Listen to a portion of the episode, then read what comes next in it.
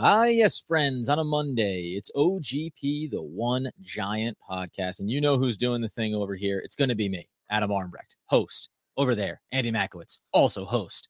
And he is healthy, he is wealthy, he is wise, and of course, very well spaced. You know, uh, Adam just got back from the dentist for my, my two year old son. I got to tell you, the modern advancements in, in, in the dental office, they mm. now have like the flat screen TVs on the ceiling Oh yeah. So that when when everyone lays back, they can watch Netflix, Paw Patrol, what, whatever you want. So you know, my son got stickers. He got flavored toothpaste. He was watching Paw Patrol on the TV. Like he was, he didn't want to leave the dentist office. Can you imagine what it was like for us 25, 30 years ago when we were trying to do that? It's insane. I got, I got a little plastic. They gave me like a little plastic, one of those frog things. You know, you touch the back of it and it flips over a little bit. I was, it was a very exciting time in my youth. Not to mention, nobody's watching Netflix anymore. Andy, people are are going off that sinking ship. A lot of, a lot of tech talk that we could do here, but let's stay focused on the New York Football Giants. Uh, as we know, the draft is just days away now. We're going to be doing live coverage on draft night, hopefully being elated by the picks that the New York Football Giants make. Um, but there has been movement as we expect, right? Ahead of the draft, we start to look at, especially Andy, because he's our Vegas guy on the podcast. You start to look at what the numbers are saying, what Vegas is telling us. And then we're going to dive in on how it impacts the New York football giants. Also, going to clarify some things around the Kadarius Toney wild rumors that came out over the weekend. Did a great uh, live session as well. Really appreciate everyone coming in for that. But let's talk about the latest draft buzz at the top and ultimately where Vegas stands right now and what we can learn from that. Yeah, so I, it's been a whisper that's been going on for a while, Adam, and, and, this might even be going on weeks where people started saying the Jacksonville Jaguars could do something crazy at, with the first overall pick, and and they're setting their sights on someone like Travon Walker, and you're like, okay, this is the usual draft fodder, a couple weeks out, create these different storylines and buzz on certain players in hopes of making your pick a little bit more valuable, and and so like you know, Vegas actually did move the line significantly at that moment to say, well, you know, where there's smoke, there's fire, fire. We can't have liability. We'll move Travon Walker into the top five most likely to be drafted overall number one. Well, over the weekend, you know, the Jaguars talked about how they had four guys that they really had ring fenced, and now everyone is saying that there is serious consideration, and they believe Travon Walker is going to be the number one pick for the Jaguars if they don't move out of that spot. He is the odds on betting favorite now to go first overall when it seemed almost, you know, assuredly that Aidan Hutchinson was going to be the first guy off the board. Now Vegas is telling you don't sleep on Travon Walker. That's the most likely outcome as we sit here today on Monday. Yeah, it's interesting, man, because you know the difference I think in this year's draft is there's no quarterbacks at the top, right? That are automatically we know that though that position ri- overrides everything, even if the evaluation says, well, he's the 12th best player in the draft. That's fine. He's going to go number one, right? Or there's multiple picks like that. The funny thing is when you're talking about Hutchinson, you're talking about Walker, you're talking about Thibodeaux, they're all pass rushers, right? So the fact that some of these guys have rotated a little bit and that Travon Walker has moved up the board I, will look at it and just say quickly before we get to the Giants and what Vegas is saying, and then there's an impact here um, with Travon Walker and obviously all these players at the top. Um, is that you know Hutchinson had a combine, right? Like that's what it was. He was there. He was at the combine. Um, Thibodeaux, right, wrong, indifferent. The personality question, right? Some of the interview and whether or not he's a high motor guy 100% of the time. Travon Walker is like he's the mystery. He's the guy that put the least on tape whose stat lines don't tell you the most. Although, and this will probably be a red flag if you were a Giants fan, one of the things about him is they go a lot of pressures, not a lot of sacks, but a lot of pressures. And we know getting pressure on the quarterback can be just as important as a sack. If you're a Giants fan, you disagree with that strongly because we have a lot of guys that do that. So it's just funny. Like I, I think that that's what's the the attractiveness is the untapped upside of Travon Walker and projecting what a player with his athleticism can do.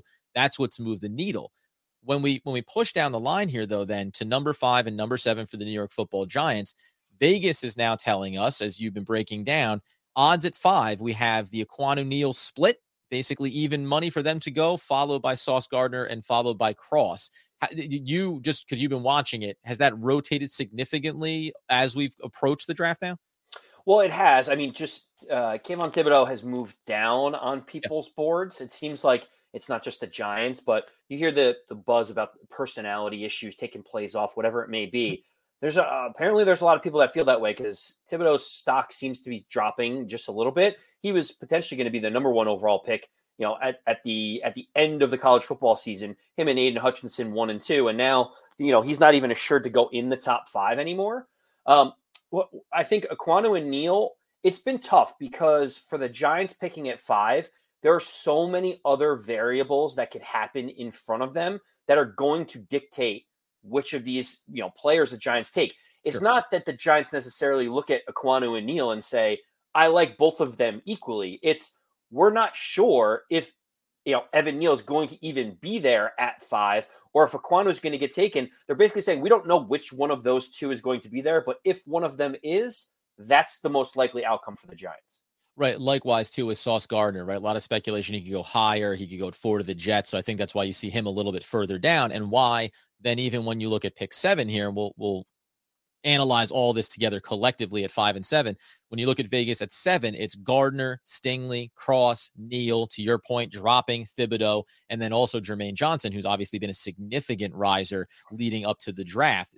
To me, then, if I'm looking at this, it's eh, the Gardner, the Gardner one being the highest one is yes, if he's there, that's 100% going to be the pick. The question is, will he be there, right? And then that's why Stingley becomes the second highest Vegas odds because if Gardner isn't there, and and the consensus is the Giants do want to improve their secondary, well, Stingley, while again, this is a guy that it feels like you know Gardner benefited from recency bias. He's been putting good tape on uh, on film. He has a lot of the length, the size, etc. But Stingley is obviously a solid corner. Do you think that, that that's realistic about where this lays out? And because I when I see Neal in the middle of that pack, that to me is a little bit surprising because I know obviously Ekwonu at five or would it be at seven? But the the offensive line piece is still tricky for me. Well, so you're reading it very similar to how I have it read. Eh, you know what I find what I find nine times out of ten, just to be clear, when we talk about lines and Vegas odds during the season, nine times out of ten, I give my take, and then he goes, "Well, what it's really trying to indicate," and then he yeah. tries to re-explain it to me. But I'm here. I'm here no, now. It doesn't involve you're, lines you're, and numbers. It's we've been doing it for a couple years, and now you started to get into the motion. It's yeah. not. It's not that they say the Giants like this player the most. It's based on all of these other moving factors and moving parts, this is where the line is going to be set. The the interesting thing about pick seven, just to give you an example, Adam. So Sauce Gardner is the the just behind Ekwonu and Neal for pick number five, right? Mm-hmm. He's the third guy. They're basically like, there's a very good chance they could take him, but you know, we think that they're leaning a little bit towards offensive tackle. Stingley isn't even on the top five list there at number right. five. He's actually 20 to 1 odds that he gets selected with the fifth pick. But then you go to pick number seven, and if the Giants have already addressed that offensive tackle, which we think one of them will be there, all of a sudden Stingley goes to three and a half to one on your money at pick number seven. So, like, think about how drastic the change is on the view of Stingley from five to seven because they're assuming that the Giants end up getting their guy and that Sauce Gardner could be gone by seven.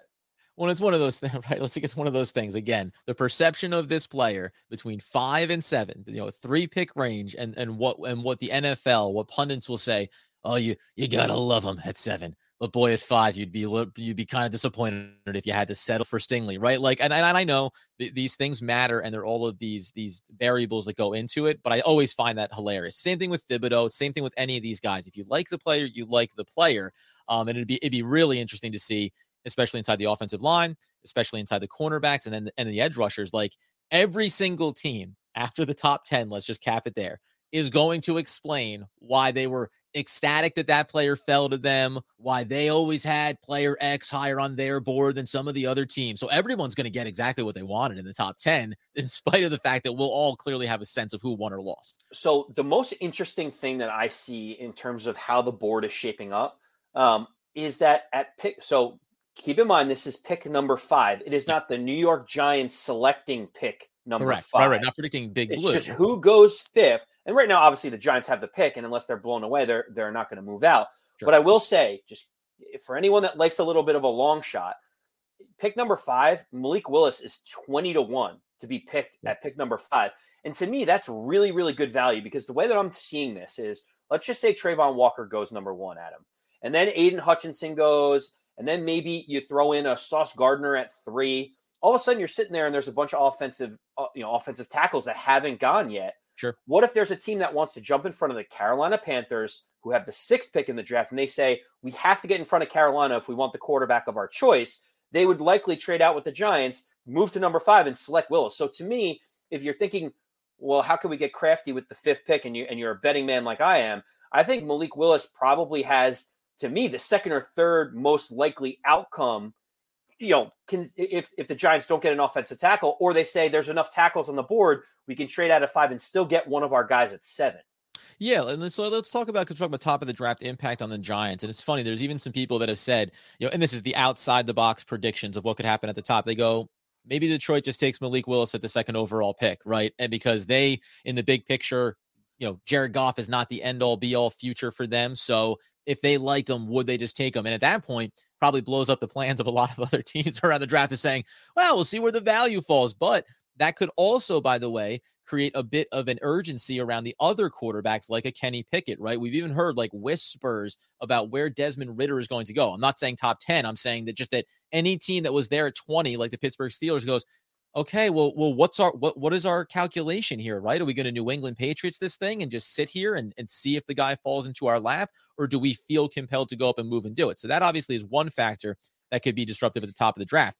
We mentioned though at the top about Travon Walker all of a sudden skyrocketing. Again, I am a kingmaker because every time that I mention a player, if you go back, you can go back and check the tape. We got the receipts on it. I mentioned Travon Walker saying I liked him over Thibodeaux going back, you know, pre combine. And then everything built up after that. And Travon Walker went from being a guy that maybe goes in the 20s to the teens and then all the way up the board until he ultimately finds himself at the top of the draft. And listen, it doesn't matter whether or not the name is spelled correctly or right on the scroll bar below. I know who That's how much Adam right. loves him so much. You love him so much. That's the point. Um, but you have a take on what it means for Travon Walker to go early in this draft and the impact that it has on the Giants, something that I think we disagree on. Well, so you I know that you um you know had messaged earlier in the offseason saying could Travon Walker have a reunion with some of his Georgia Bulldogs and uh we're getting some yep. retweets from from uh, former uh, Georgia Bulldogs and now New York Giants saying we would love Travon to be part of this team. Um, what? So my take on this is is interesting because for me, Travon Walker hasn't really been in the conversation at five. I'm just very steadfast on my belief that we need an offensive tackle, and whether that's Ekwonu or Neal, we can go into in, in, in a little bit. Sure. But Tra- Travon Walker moving up the board, eh, you know, it to me, it's almost a foregone conclusion that Aidan Hutchinson is going to go in the top five. Okay. So anytime we can move other players that may or may not have been top five guys into that top five, it means there are other players that I tend to like that the Giants are going to have the opportunity to draft. And the second piece of it is if you get a guy like Travon Walker at one, and all of a sudden Malik Willis goes at two, and then Sauce Gardner goes at three, you're really pushing the board back more and more. Like Stingley could go at four if you really wanted to. All of a sudden, then you're sitting here saying, wow, the Giants could have in Hutchinson at five and still get their offensive tackle at seven. And so to me, pushing players up the board that aren't named Neal, Ekwonu, Hutchinson, or even Kayvon Thibodeaux, to me is a positive in terms of what the Giants may have available to them at five and seven, but also the ability for the Giants to potentially trade out of five and still get what they would want at seven. Yeah, the, trade piece to me makes sense. Like I, I get the trade out piece, right? Because if if the board looks significantly different at the top, then all of a sudden the available players ins- inspire other teams to want to come to get them. That part I get it. The part about Travon Walker moving up though and saying, well, it just pushes people back, it's not really true. Now, whether or not we don't care about Hamilton to the Giants at five, right? He's no longer in the top five consideration. Thibodeaux is no longer in the top five consideration. So two guys have already come out of that area. And whether or not you wanted either one of them, they're not guys that are going to be in consideration now for those top four teams ahead of us. So Travon Walker took the place of Thibodeaux. It's a like for like, right? Hamilton is now out of that consideration for another team to take him and occupy a spot that allows more players that fit our needs for the Giants to fall to us. So the the ratio on its face right there is still not favoring the Giants while understanding there's good value there. The other thing, though, is so you mentioned, and this is just good to touch on. So you're saying, like you said, five is offensive linemen. That's what the Giants need to do. It's five offensive linemen. But then you just said if Hutchinson, however, all of a sudden falls down the board, we could be talking about taking Hutchinson at five and then going for offensive linemen at seven. Hutchinson is a good enough player to you. Like the value is there. Obviously, it was number one on the board when things started. That then you would pivot off of taking your offensive lineman at five. Understanding, I get it, because now with the way that board goes, there's more, there's going to be all three offensive linemen are there at seven as opposed to just two of them, or at least two instead of just being stuck with quote unquote one. But you're still you're still running the risk that a team at six like Carolina, whether or not we think they're going quarterback, they could take Ekwonu on you, and then you're left saying, well, it's Neal or Cross at that point.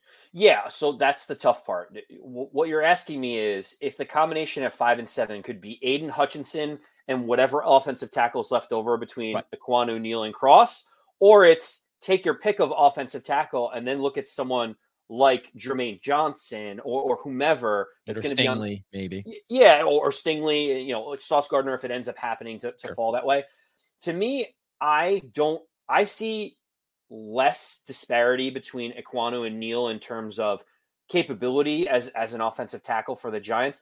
And I see a bigger gap between someone like Aidan Hutchinson and Johnson or other edge rushers that, that are going to come later in the draft that I would change my plan. And the only reason I'm saying that is because you can still get that offensive tackle at seven if someone like Aidan Hutchinson's moving back down the board and all these other guys are, are coming up into the picture to, to be able to fill those seats from one to four. And Adam, I will say that the strange thing is, while Kayvon Thibodeaux is still falling, the most likely pick for the number four at you know at the New York Jets is Kayvon Thibodeaux right now. So like he oh, could theoretically go there, which would be fascinating because it just means the Giants will have more picks of, of players that were presumably going to go in the top three now are available at five and seven.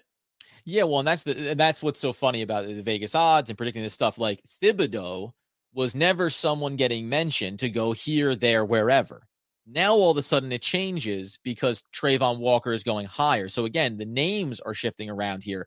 But if you're the New York Jets and you say, well, you know, Travon Walker wasn't going to be a guy that we believed in at four, and we wanted Sauce Gardner, but that's kind of because we thought Hutchinson or Thibodeaux was going to be gone before we got there. Now all of a sudden our our hierarchy changes, which shifts things. To me, all of this conversation at the top the best case scenario for the New York football Giants is that Sauce Gardner is still going to be a possibility there, whether at five or at seven. Like, I think keeping the cornerback options there at the top of the draft is important if you're not discussing trade down scenarios, because while we're going to get into our philosophy around what we think should happen at the top of the draft or overall needs, we've, we've talked a lot about how does Wink Martindale impact where you look at safeties and cornerbacks and linebackers, edge rushers, everything throughout this draft.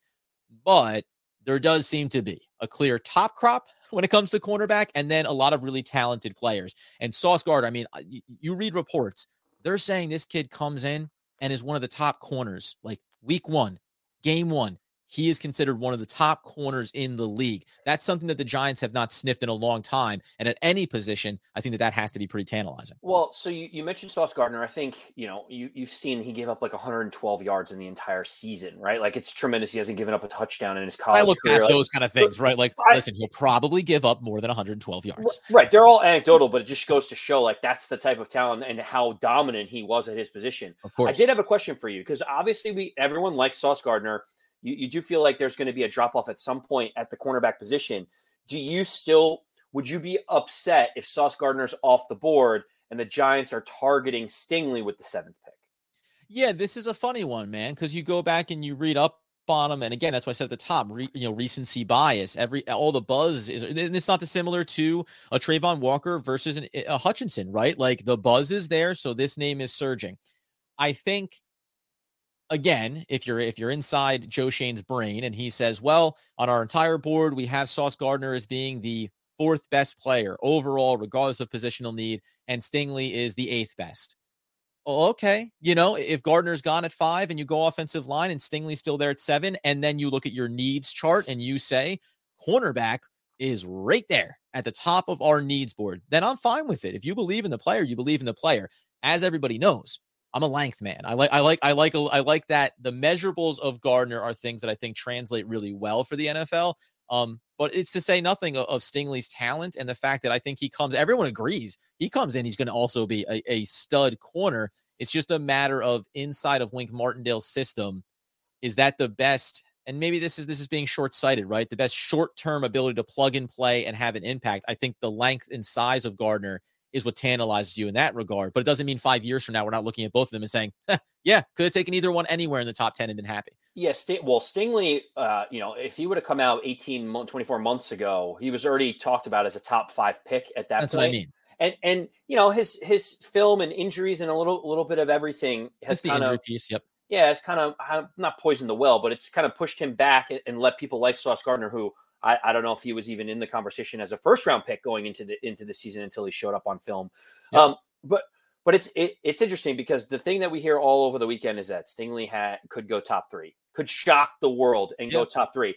And it's funny how like with four or five days to go before the draft, no one had heard Derek Stingley Jr.'s name talked about almost at all. And now all of a sudden, like he's going top three. Either his PR team and his agent is really trying to push him up the board, or there's teams that at the top that are trying to get people interested in him and potentially trade back.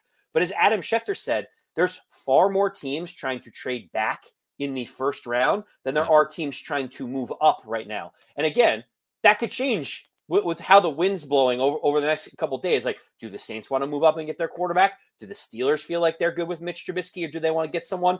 Does you know someone need to leapfrog Carolina? There's still so many people that could move up for a quarterback. Like we talk about this being a, a lull in in like how good the quarterbacks are. Mark my words, there will be at least one, if not two, trade ups in the first round for people wanting to get their quarterback of the future.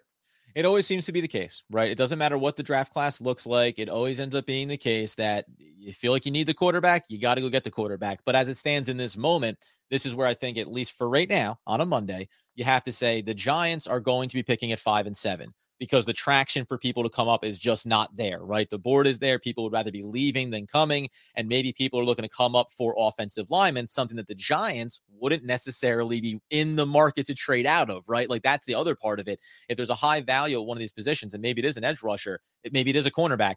The thing of it is, when you're the New York football Giants and you're trying to rebuild your roster, it turns out all of these players and prospects are really good fits for needs that you have. So it, it's outside of someone coming for the quarterback and getting a big haul, it's hard to see the Giants right now trading out. And it's funny too because um, we talk about like lulls right now. One of the other things, and I said if you did the live, came on for the live uh, over the weekend, we know Pat Leonard. Uh, you can take whatever he may say with a grain of salt, rumor and speculation. All of a sudden, it got fired off that potentially Kadarius Toney could be someone that the New York Football Giants are looking to shop ahead of the draft.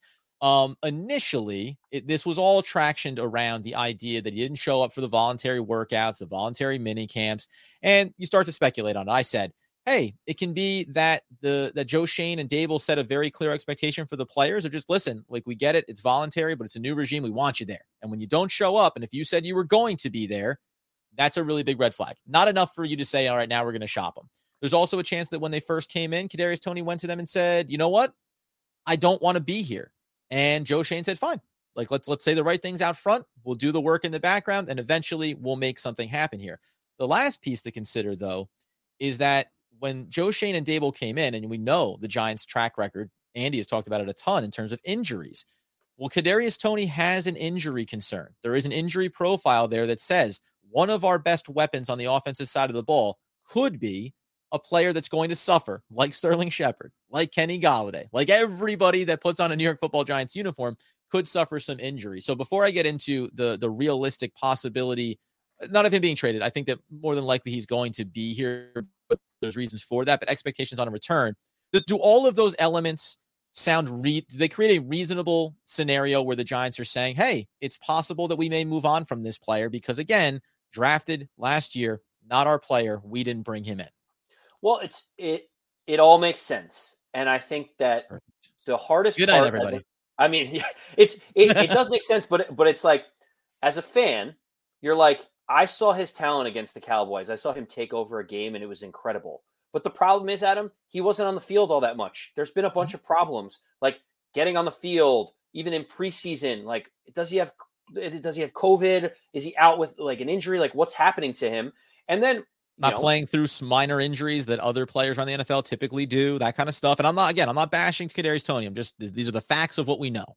Right, and, and you know had had a had an interesting back and forth with some of the different media members in, in different sessions. Like he, punch somebody in the helmet during a game. Uh, I mean, he's had some challenges, and yeah. the the thing that the like Giant fans, I know everyone's saying it is, yeah. I mean, they inherited him. He's really talented, but again, you know, we talk about these voluntary workouts. It's not just that he doesn't show up for these. It's that you'd think that someone with a new regime would would want to come in and say, "Let me get the playbook as early as possible. Let me show out. Let me be there." You you heard Kenny Golladay who's an established receiver in this league, has had, I don't know, 10 touchdowns in a season before. Like, you know, how many does Kadarius Toney have right now? You you hear him coming in and saying, I want to be here. Everyone should be here. This is a new regime. He's the $20 million man, and he's the first one in the building. That to me, like I'm not overhyping the voluntary workout thing, but the right. fact that you know Kenny Golladay is is almost a 30 year old guy making a bunch of money, like he doesn't need to be there if he doesn't want to, and he's saying how important it is.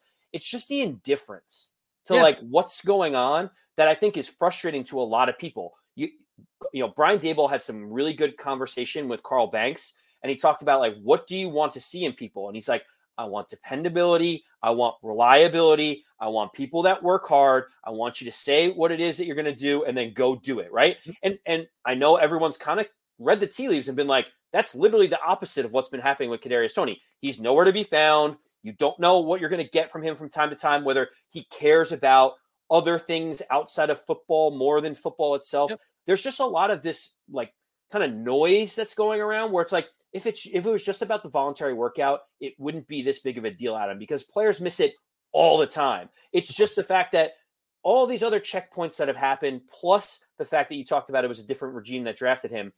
I don't want to see him go for uh, uh, you know an undervalued pick, but I understand at least the chatter that's surrounding it. Yeah, no, hundred percent. And listen, like uh, now, I, I'll say I think he's an electric talent. We all know that. We saw the sample size last year. I'm also, and I've said this about every single player on the roster. If Joe Schoen decides he wants to move on from somebody or move them, I don't care because this is what I said coming in new regime, new GM, no allegiance to the previous draft classes, no allegiance to the money that's been spent. You need to restructure this thing. So while he's talented, I, I, this is a part of the rebuilding process. So you do whatever you have to do.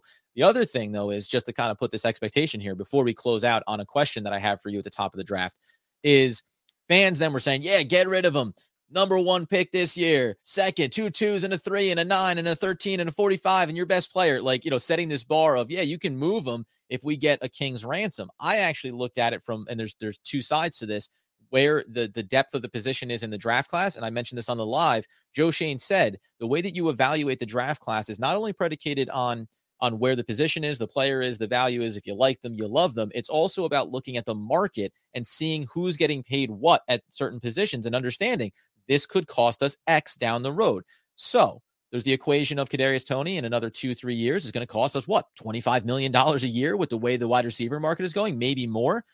If that's not something that GMs who look two and three years down the line, if that's not something you want to be invested in, it's okay. It doesn't have to be now, but to consider the prospect of moving on from him. But reasonable expectations and a really good target for them is obviously the Kansas City Chiefs. Kadarius Toney is a one for one replacement of Tyreek Hill. Kansas City is a team that feels like it's a little bit in flux and coming down from the absolute pinnacle of the AFC.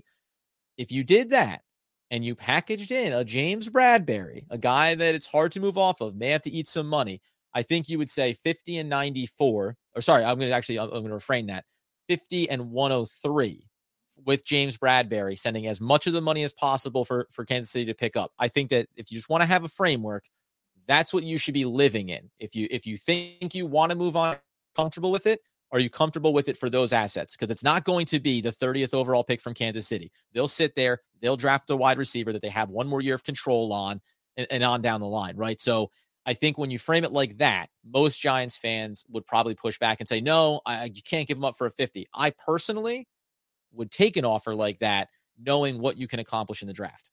Well, the reason why you take that also is is think about the James Bradberry piece of it. Like James Bradberry will will not be on this roster, right? So eh, getting any assets for him is going to be huge for the Giants. We're, we're talking about what are they going to get? A fifth round pick for him at this point? We just don't know what the Giants can get. At 103, you're talking you're talking about, you know, basically a third round talent you know, somewhere in the third to fourth round round range, in, right. you know, in, in the type of player you could get. So if you could get a second round pick and a third round pick and put those two players together, you free up the cap space. You you move on from a mistake of the old regime if you think that Kadarius Toney's not the guy that you want. And it makes sense to that you're talking about the Chiefs because they do have a need at cornerback, and the Chiefs have shown uh, an indifference to not really caring about personal character concerns and issues, whether it's with Tyreek Hill, whether it's with Kareem Hunt, whether it's with draft picks that they take. So they're they're kind of like, you know what? It's important to just get really good players on the field, and we'll figure it out in terms of our culture later. And by the way, a move like that might require the Giants to send back 147 or even 112, right? Because, like you say, 103 is still a high pick when we're thinking about James Bradberry and the money commitment. I didn't want to overstate that, but it's worth it to follow up. There's a lot of mechanics here. Uh, tomorrow or before the draft, I'll, I'll, clarify where I stand on Saquon Barkley. We'll both clarify where we stand on James Bradberry, et cetera, because these are these little moves in behind it. But at the end of the day, Andy, I just wanted to ask you. Started here at the top, the movement, Vegas, all these odds. Right now, as it stands who is your offensive lineman that you want drafted by the New York football Giants? You come up at five. Let's not worry about who's there or not and what else you could possibly do. You're going to make another pick at seven or trade out. But you come up at five. The table is yours. Who's your pick right now? My pick right now is still Evan Neal. It is. He's six seven. He's 351. He is an enormous man. And Adam, he's done nothing but show his skill at Alabama, but also his versatility. He has played guard, he has played left tackle, he has played right tackle. He has the ability to really help out your offensive line in so many different ways. If Andrew Thomas were to get hurt, you could slide Evan Evan Neal over and he can play left tackle. If you needed him to play guard, you could have him play guard. To me, his size and the fact that he was a potential top three pick going into the season and did nothing to dissuade me from the fact that he still is a top three pick. So for me, it's still Evan Neal, but something tells me that you're in a different boat. Yeah. Um, in this moment right now, it's cross for me. And wow. the reason the reason being is that it's one of these things that you talked about with Wink Martindale on the defensive side of the ball. Now, Cross, by the way, He's regarded as being the he's the best pass protector. Came out of a college where they, they ran so much of it. That's all that he could do. There's a bit of a mystery around his run blocking, though they say he's going to be able to do that. He doesn't have a big sample size on it. He's only 310 pounds, so you're going to want to put on a little bit of weight. But in the same way that you talked about the defensive side, I'll talk about the Buffalo Bills and their offensive line. A big part of what they do offensively when you have a Josh Allen type we say that generously. Literally, yeah. It, it, well, when you yes, when you literally have him in Buffalo, when you figuratively have Josh Allen in New York, right? Like to whatever degree within Daniel Jones, a mobile quarterback. You want to move him on the edges. You want to get out in space. Cross has the highest athletic upside of these three offensive linemen, and he showcased that at college, where you can envision with that type of weight being able to pull himself and get out in front, get into space, get to the second level in front of the run game, and really make an impact, especially when we talk about RPOs and trying to move Daniel Jones, move the pocket, and get him out there on the edges in space. So, it, it, listen, it's an ever evolving one, but I tried to apply what I think you've done a great job of the logic of who is running the offense, who is running the defense, and what players fit that system the best. I don't know if there's enough of a marginal discrepancy between these three players at the top of the draft that doesn't just come down to who do we think fits best what we want to accomplish. And I'm starting to feel really confident that Charles Cross actually is that guy, in spite of how incredibly talented in the mountain of a man that Neal is. I almost get these, you know, across the stadium, big bodied left tackle that, ooh, all of a sudden is having a hard time staying on the field, right? So that's where I stand right now. It'll certainly make for an interesting draft night as we continue to work our way through. Closing thoughts, please. I, I, was going to say, eh, I actually thought you were going to say Ekwonu full stop. So you saying cross is actually surprising to me. I, I didn't even that wasn't even in my mind. I was like, oh, tell me why you like Ekwonu, and you you came up with cross. What I think is fascinating, and and I'll, I'll end this uh, uh, on your thought on cross is if you do like cross and you like him enough where you feel like he is at the same level as Ekwonu and Neal, then it means that you have so many more options of what you want to do at the fifth pick. Yep. We talked about Travon Walker moving up you could go after Aidan Hutchinson or Kayvon Thibodeaux or go get Sauce Gardner at five. If you really put Cross in that section, I think that gives the Giants a better situation. For me, I have Cross a step below, which is why I feel like at five, you have to go up and get that offensive tackle. Mm-hmm. But in your scenario, Adam, I mean, if that's how the Giants feel, it really does open up what they do with the fifth pick a whole lot more. We will come in Tuesday and Wednesday, flesh out what that could look like at the top. What's the risk reward of waiting, quote unquote, for Cross at seven and maybe having Carolina sneak the last offensive lineman off the board ahead of you potentially? We'll walk through some of these scenarios. We'll take a look at the Mel Kiper and Todd McShay mock drafts, what they have the Giants doing at the top of the second, how it goes against Andy Makowitz's philosophy inside of the Wink Martindale defensive scheme. But there's a lot to cover here. We'll keep breaking it down. You follow us over on YouTube. Always appreciate the support and the comments. You get the podcast where you those needs fulfilled. And as Andy Makowitz, more than ever, as we lead up to the draft here? Would want, need, and nay demand you find people know. As always, let's go big blue.